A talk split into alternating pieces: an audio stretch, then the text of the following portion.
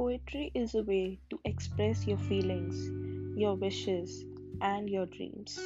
So, I, Dia Mehta, am here with a new poetry podcast on the topic Your Wish.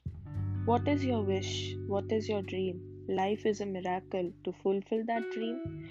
You are His wish, you are His dream. God is going to accomplish that either knowingly or by whim. Let us wish to complete that wish. Thinking of it won't work. Working on it may get into work.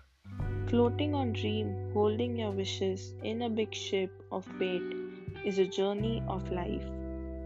Full of hardships, full of pain, life will fulfill all of it. Water can be salty or can be sweet, but at last you will reach on an island corner where you would get all the wishes coming toward right.